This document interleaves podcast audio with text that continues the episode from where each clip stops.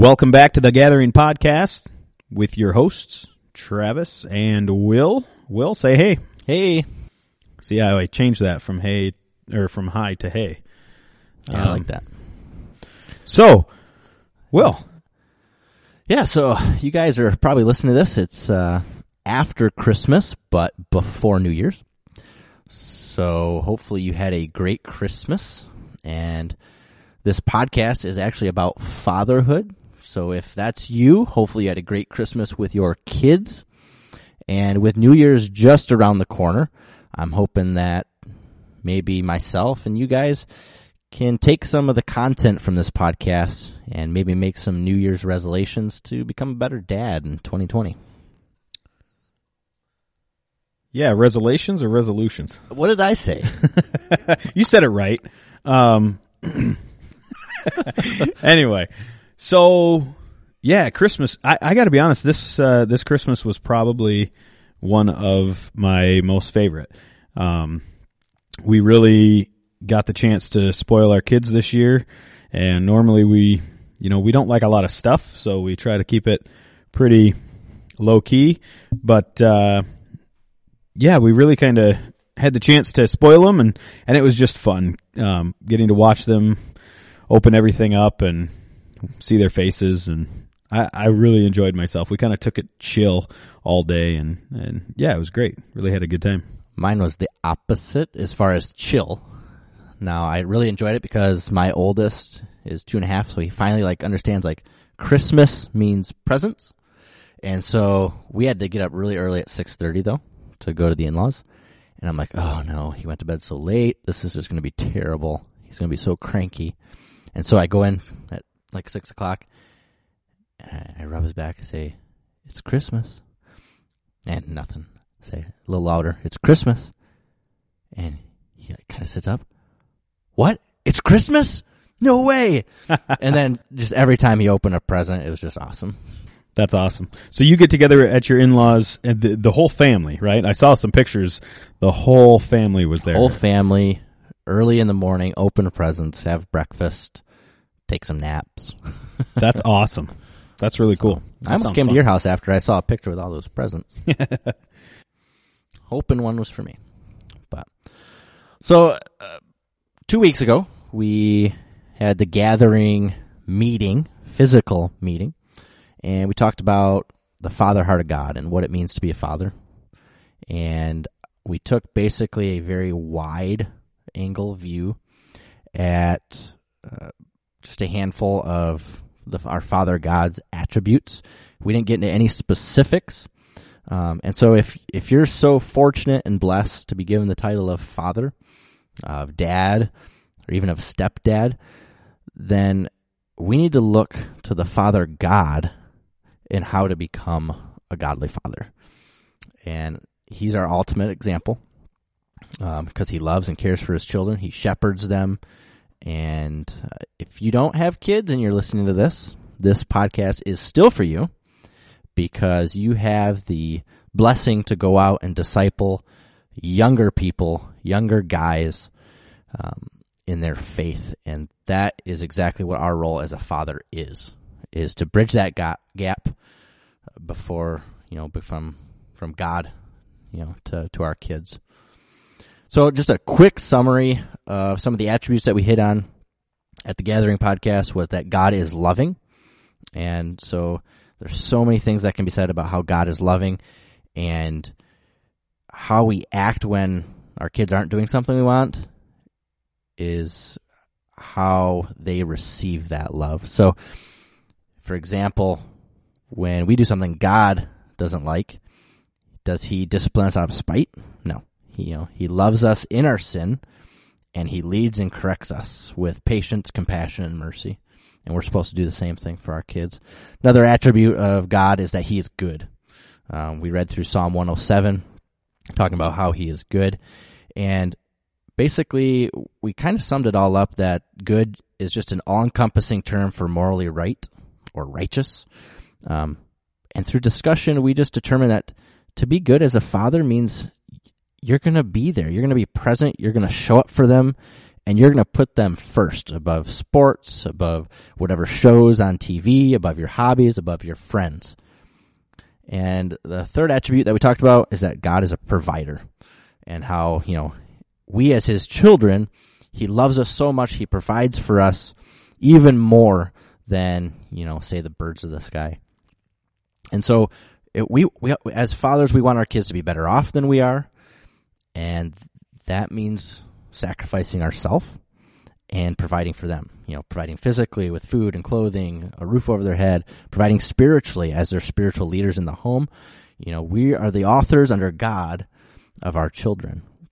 And Trav's going to hit on that in a little bit. And then uh, even financially, you know, maybe leaving an inheritance for them, you know, having a retirement account for us in order to do that so that they don't have to take care of us. And maybe that's something we're going to get into in the next podcast, maybe at the start of 2020, maybe yeah, some we'll, finances. We'll, we'll touch on that again some more. That's that's definitely been my heart um, for for quite a while, you know. And so many folks um, I hear uh, talk about how well, you know, it's not about money; it's about relationships, and and I totally agree. The money, the money doesn't matter. Um, what matters is keeping keeping those relationships in balance. And by that I mean as a parent, it's your job to care for your children. It's not the opposite, you know. God God we don't God doesn't expect us to take care of him at all. He he's got his ducks in a row. Everything's everything's good to go. And so so that's just that's that's been something really strong on my heart. Um, just that you know if I have to sacrifice a few things here and there, um, maybe you know maybe I can't take my kids on the greatest vacation every year. Um, or as often as some people do, or I can't have a Shamrock Shake every single day through the month of March. Every single day, um, I mean, is, is, is, I mean, that's an acceptable amount of Shamrock Absolutely, Shakes yeah. for that maybe, month. Maybe I'll have one every day, but my kids won't. right there. I mean, you just got to figure it out. Um, but uh, you know, I I worked in I worked in palliative care for um, a while, and just seeing how you know families that have had so many memories together, and then they get to that point where everyone is gritting their teeth trying to figure out just how they're going to take care of their parents because they're strapped financially and um you know mom or dad's been on their deathbed for the last 3 4 years because of some long-term uh terminal illness or something like that. And and yeah just that simple you know the the bible does mention an inheritance you know a godly man leaving an inheritance for his children's children and so many times um in my youth I've always heard people, you know, I, I think they say it, I think it's brought up mostly to take the weight off your shoulders, you know, the stress of, oh man, I have to do this to be a good man or whatever.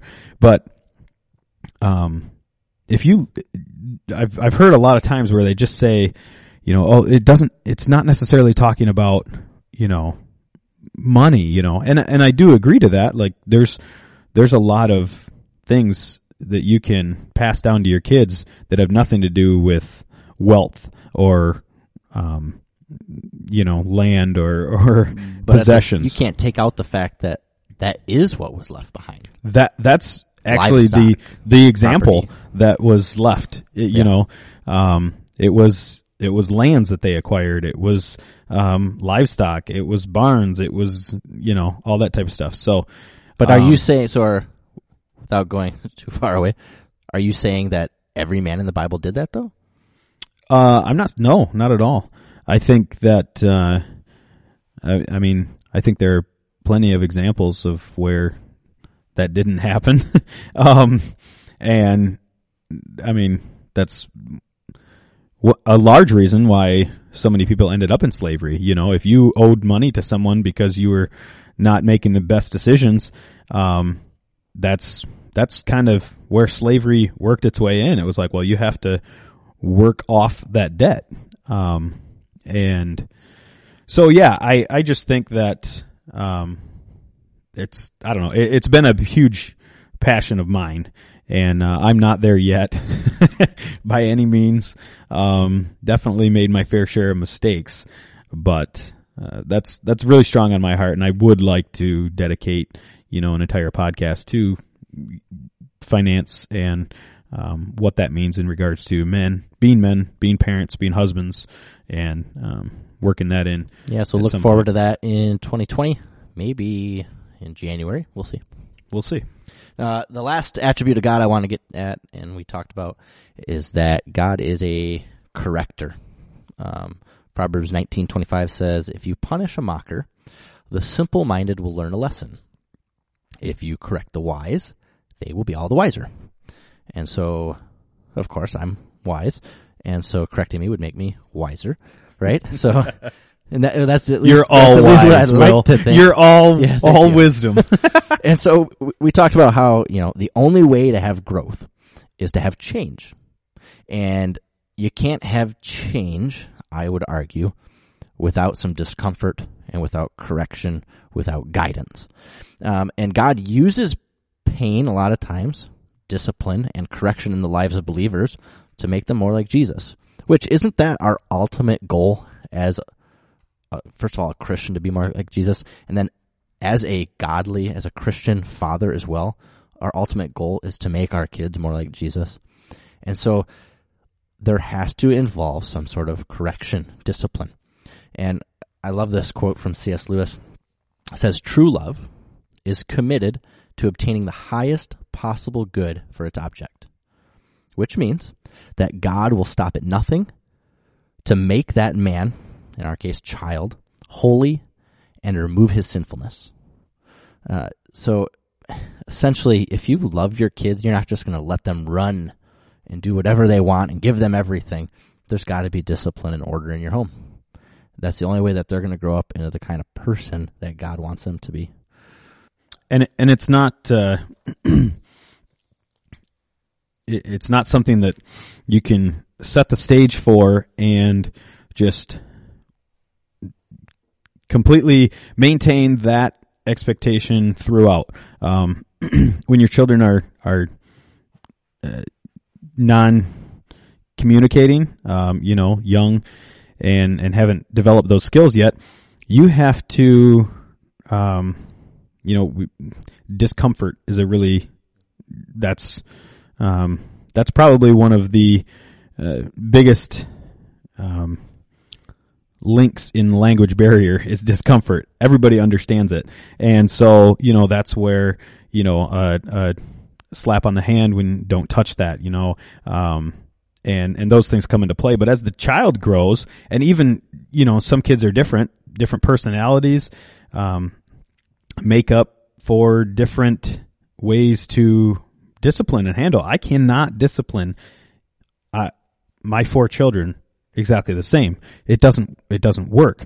Some kids shut off to certain types of discipline. Other kids, um, it they they they're so worried about the discipline that they don't even understand why they're getting disciplined. It just it doesn't even click or register. You know, so um, and th- those things grow. And I think as the child gets older, um, discipline gets less and different. You know, you might start grounding your kid after a while or taking away certain privileges and um, and and those things shift and you need to be you you need to be aware of that. It's not something that you're going to be able to set the standard at a certain age and just ride it out for the rest of your parenting.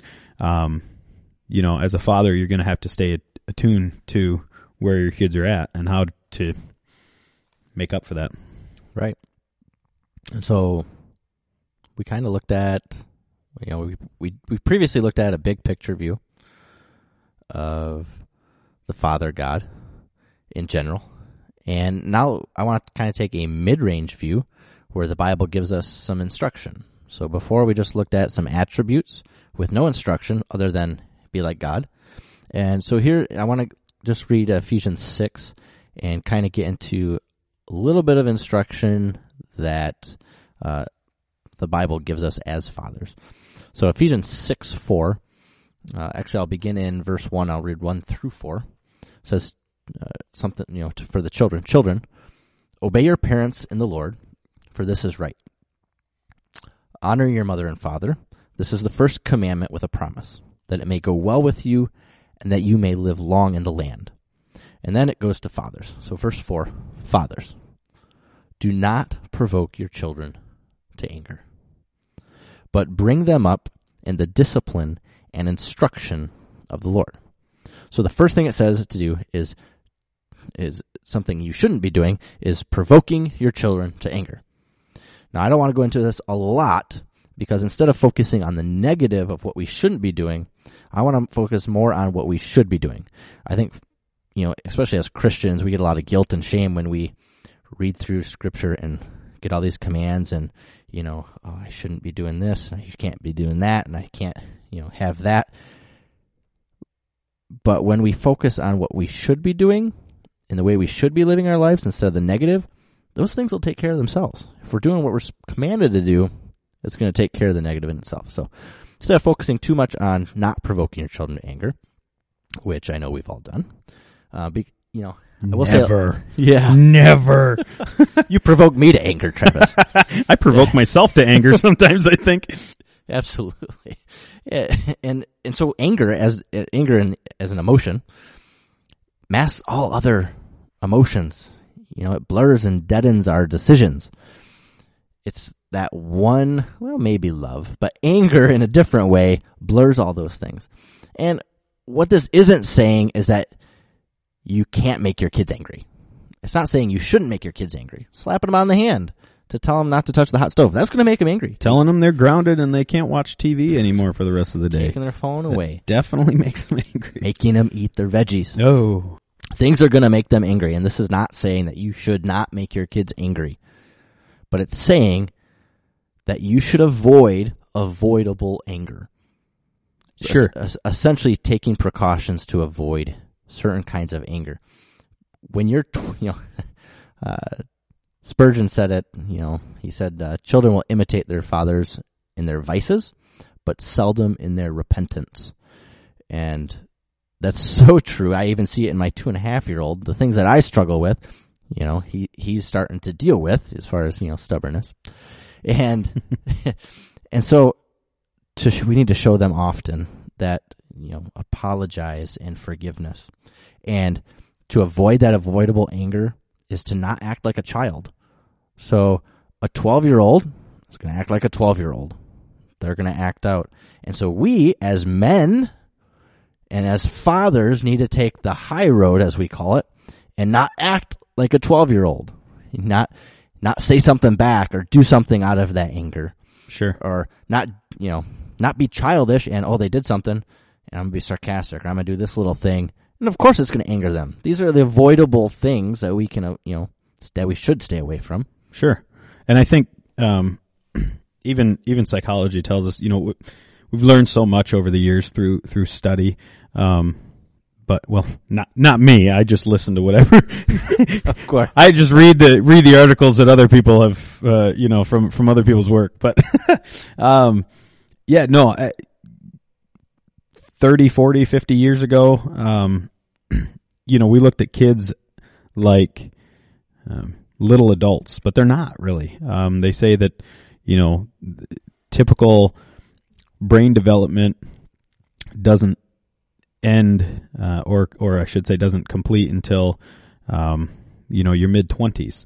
So when you're looking at you know, racking your head against a brick wall because you can't figure out why your 12 year old son keeps making these same mistakes over and over again, even though you talk to them and, and you discuss different things and they're just not getting it. Well, it, you know, you, you do have to understand that they're, um, not developed as much as you are. And if, even if you look at it, you know, from a, a spiritual perspective, you do the exact same things that guarantee it um, between your heavenly Father and and yourself. You know, I know I do all the time. and if you look, degree, if you look back at the, um, you know, every story of the children of Israel, it's it's oh, we're so sorry, we'll never do it again, and um, you know, there's forgiveness, and then boom, they fall again, and oh, we're so sorry, we'll never do it again, and boom, and oh, we're and I do the same thing. It's just harder to see. Um, I think having kids helps me identify that, but you know, one of the biggest ways in which I find um, that I create a lot more anger in my children is just that if I'm in reaction mode, when I'm in reaction mode, um, and but by that I mean, um, you know, I'm not I'm not prepared for things. Maybe I'm uh, trying to get something done last minute because maybe I've put it off, you know, instead of um, doing maintenance on this or that, and now all of a sudden um, everything's broke at once, and now I'm stressed out, and everything is I'm I'm reacting to every situation that's coming up instead of being proactive and anticipating those things and setting um, setting goals so that I can um, manage those situations when they come up. In reaction mode is when I almost always default to anger and provoking. And so I think that's a key thing as fathers.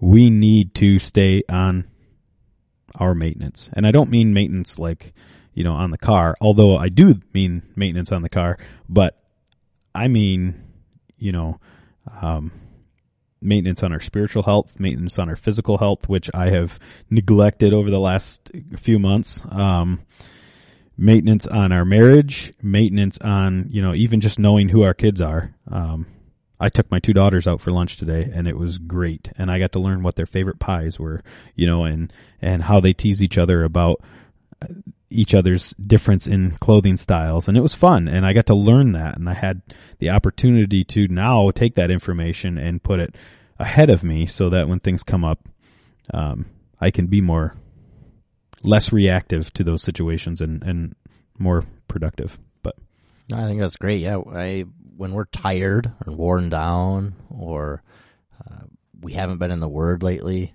or we're not feeling well because we haven't been working out, or our marriage isn't going go going well.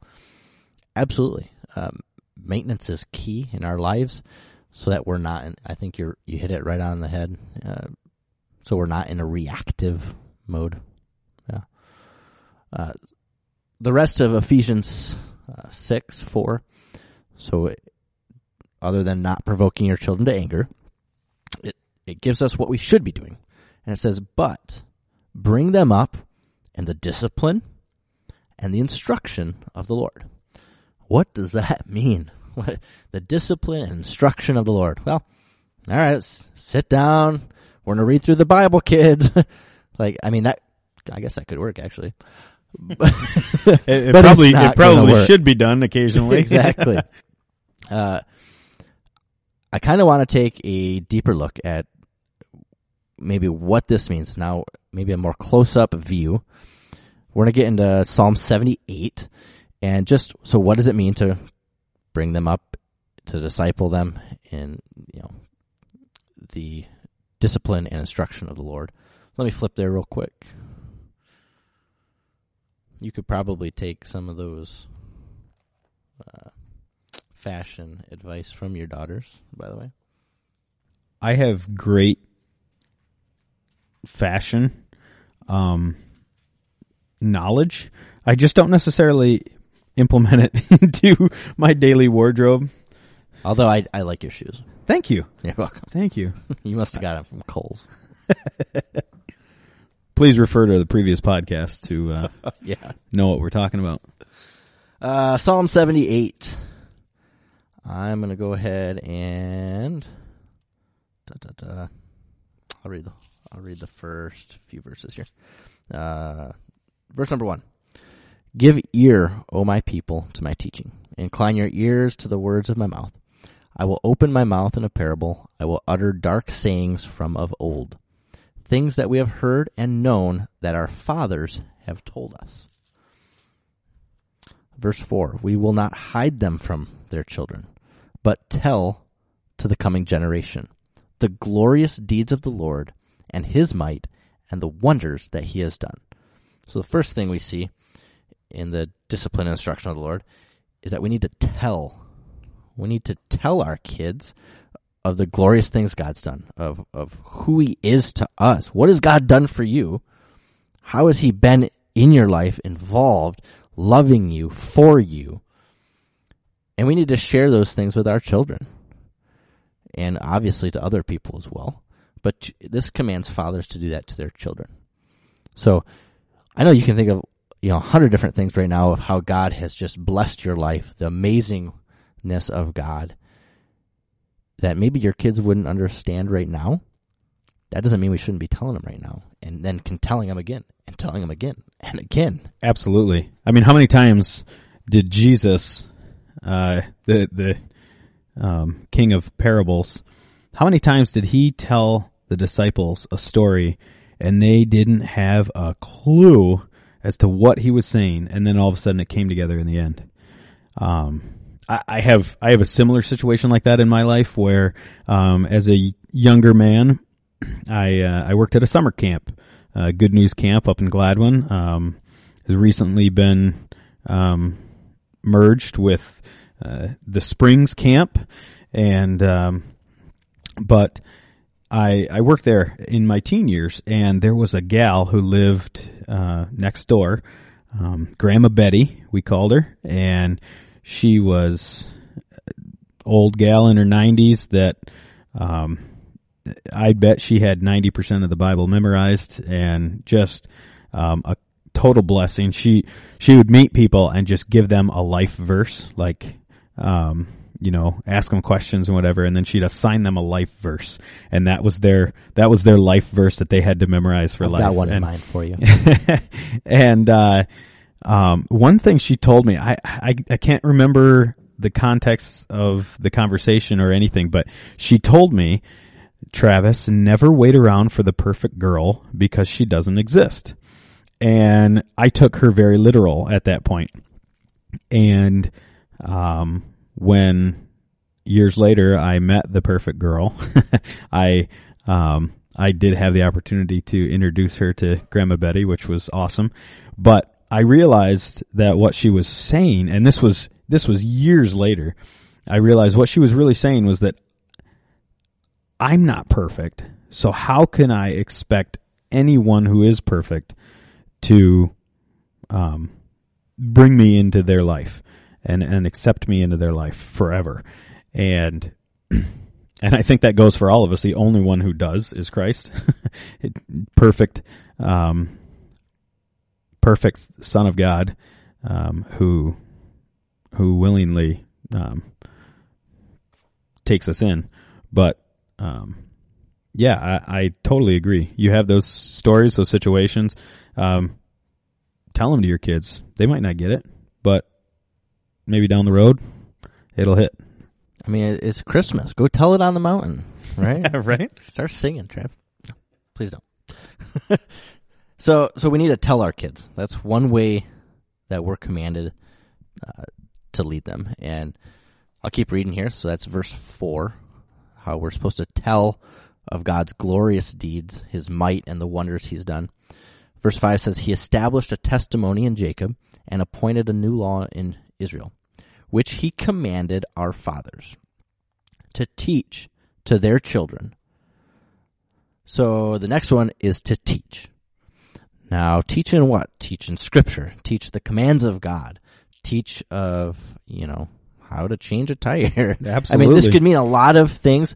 This is specifically, I think, referring to the commands of God, salvation, and what God has for his children.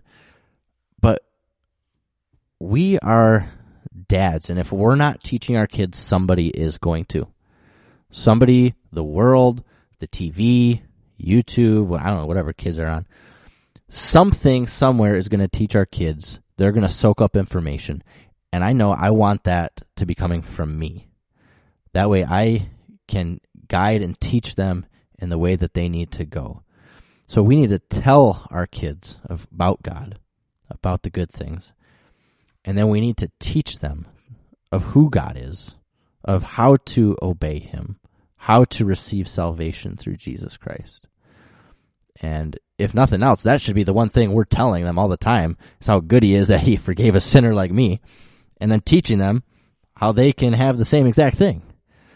And what I love about this is that this is just one area in scripture there it's commanding fathers to do something that we are supposed to be uh, bringing our kids up in discipline and instruction by telling them and teaching them. And to finish out in psalm 78 uh, verse 6 through 8 so if you do these things you tell and you teach them. It says the next generation might know them the children yet unborn, and arise and tell them to their children, so that they should set their hope in God, and not forget the works of God, but keep his commandments, and that they should not be like their fathers, a stubborn and rebellious generation, a generation whose heart was not steadfast, whose spirit was not faithful to God. So essentially, you do these you do these things, you tell about who God is, you teach them about who God is then two things could be the result. Is And that not only their salvation, but generational truth, generational salvation to your kids, your grandkids. There, there is a legacy that we as fathers are commanded to take charge of. And we're going to be better fathers because of it. And they're going to be better fathers because of it. We, as men, uh, don't have the only role in the home to do this. You know, our wives can do it. Our kids do go to you know Sunday school where they're going to hear these things. So we don't have the only role, but we do have the leading role. And uh, to to put it in Matt Chandler's words, he talked about how if Jesus was to come to the house, knock on the door, you know, and I'll I'll use my family. If Jesus came to my house, knocked on the door, yeah, and Chelsea answered the door, he'd say, "Hey, good morning, Chelsea. Where's Will?" because it's my job as husband, it's my job as father to take charge and lead. So if things aren't going right, sure, there's some responsibility on them, absolutely. But there's certainly responsibility on me. Look at the garden. Who did God look for? Sure. Where's Adam? Sure. And I don't I like I don't take this lightly. This is something that if you think about who God is and the role that he's put on us as men, we we have a lot we need to do. We have a lot that God has entrusted to us to do. And uh, it can be it can be really exhausting. Um, and I I think that I think that it, it helps to um, consider your priorities. Uh, so many times we, you know, we just get burdened down with, with so much to do that all we want at the end of the day is just to sit on the couch and veg out. Um, but there, there's, there's priorities and I lose sight of it all the time. Um, so this is, this is something I need to um, implement better myself. But I lose sight of the priority. So um, I might be thinking, oh, I need to get rest so that I can, you know, get up tomorrow and get the work done that I need to get done so that I can make the money so that I can pay the bills, blah, blah, blah. When in reality, the priority is the souls of our kids. and, um, yeah, I, I admittedly, I fail there a lot. Um, and and I take the uh, the easy road, but uh, um,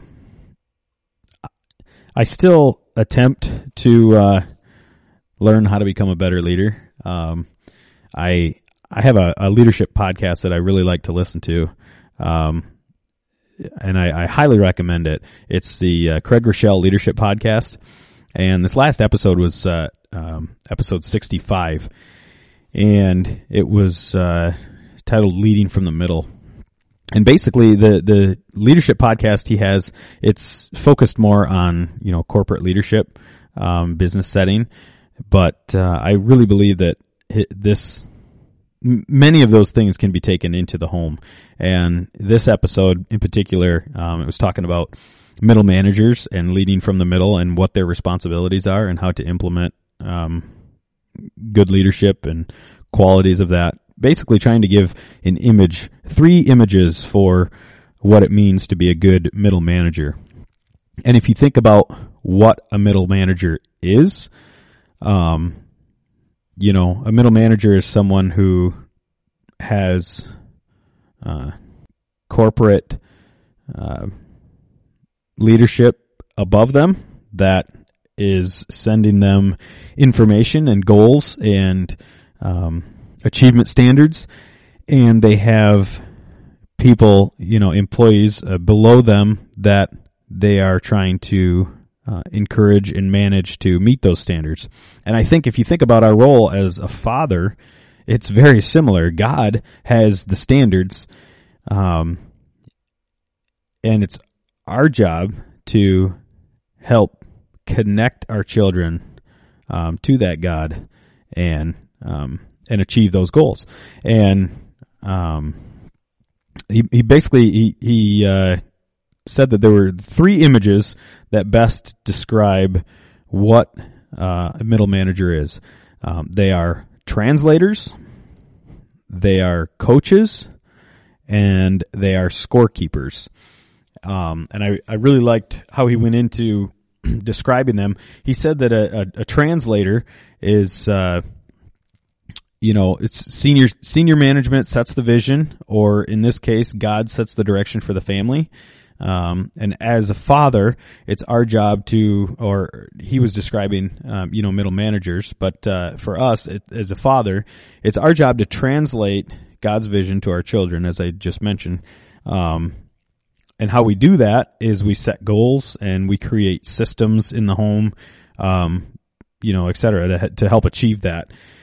So, um, you know, whether it's okay, we're going to, um, you know, one of one of God's visions is to know Him, and to know Him, we need to read His Word, and so one of the ways that we can set goals to uh, or achievement standards to accomplish that goal is to, you know, set standards for okay, this evening, you know, the, these two, three evenings a week, um, we're going to dive into the Word and, and have a, a um, family Bible study, um, which is something I really need to get more into. My, I tell you, my children have just grown, um, in the blink of an eye. It, it seems like, and um, when they were younger, you know, I never really thought about having a, a family Bible study for a, a two year old.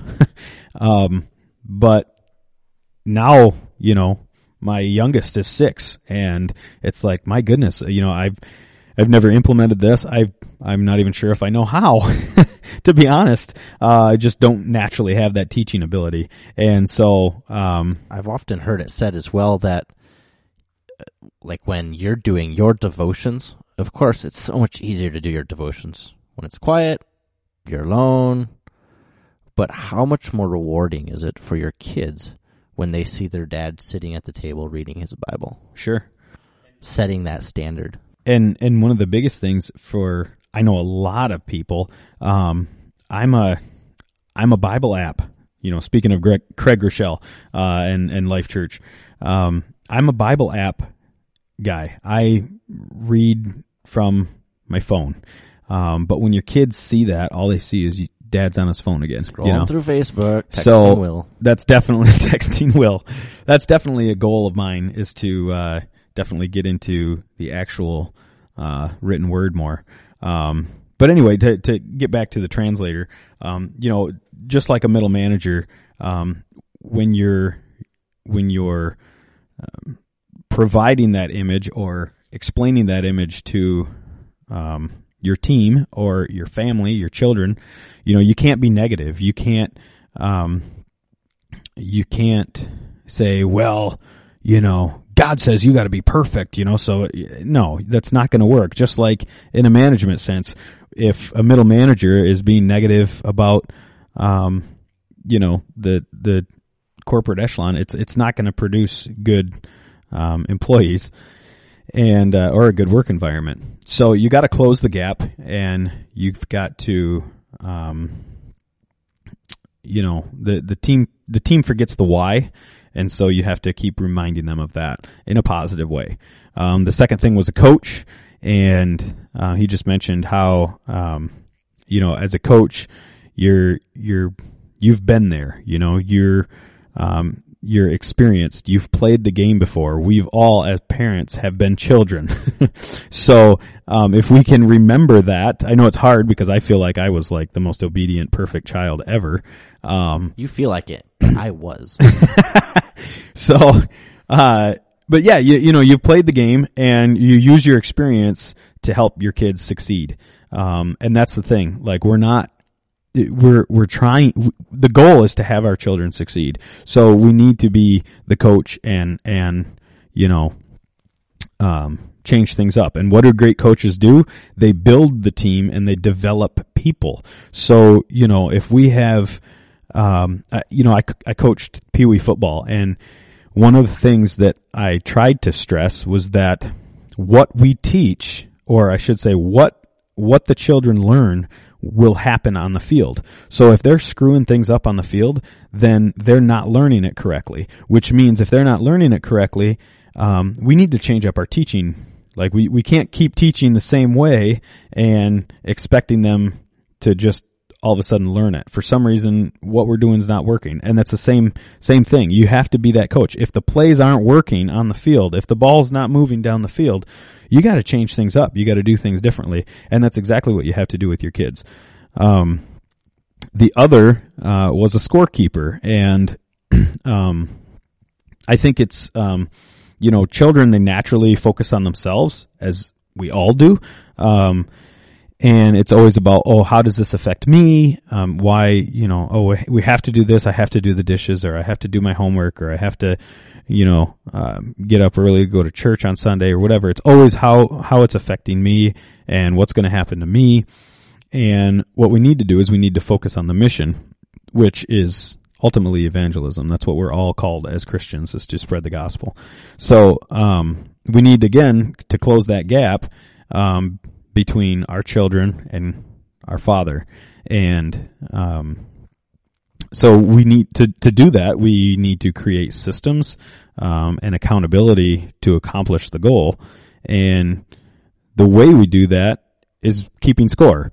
Um, you know, we need to measure the executions against the system to see are the plays working. You know, are are we um, is everything working the way it's supposed to be, or are we ineffective?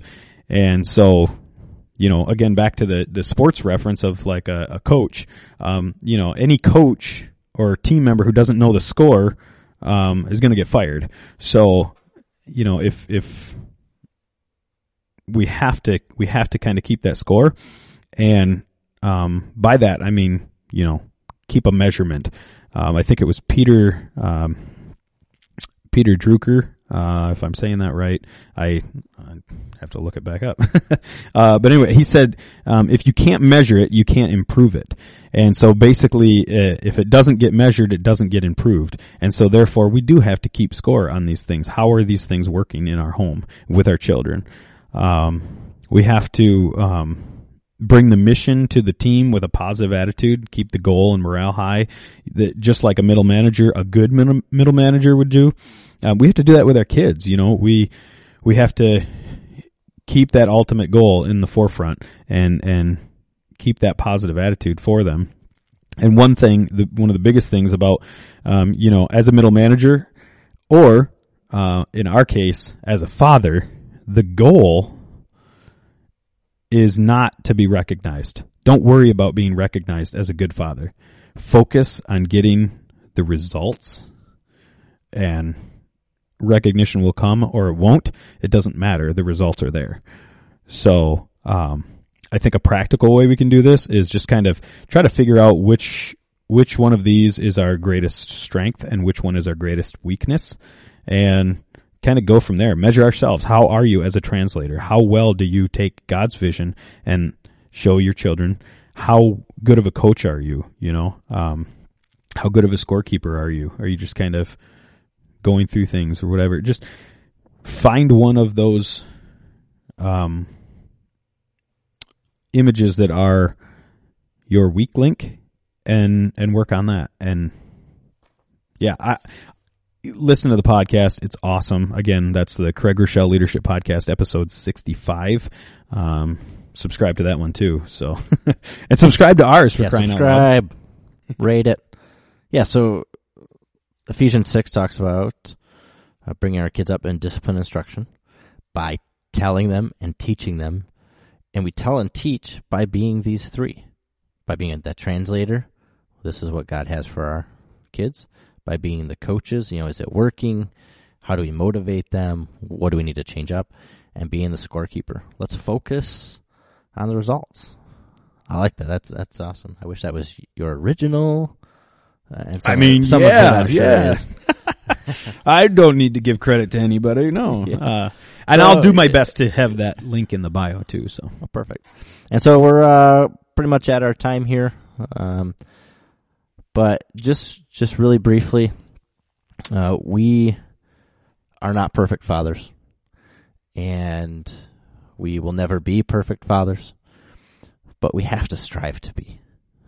And in order to do that, we gotta we gotta put this stuff into practice. We have to be in the Word, and we have to let our wives in on it.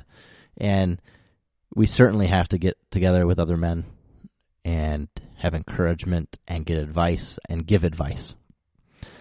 And one way to do that is to, whether you're listening to this locally or not, is to find that group of men, whether it's at your home church somewhere or whether if you're here in Gladwin, we'd love to have you join us at the gathering, uh, actual physical gathering, the gathering. the at- breakfast, yeah, the gathering breakfast. breakfast. Yeah. And when is that, Travis? Uh, so the next gathering will be January 11th. Uh, that's Saturday morning, uh, 6:30 in the morning at the 963 building on North M18 in Gladwin.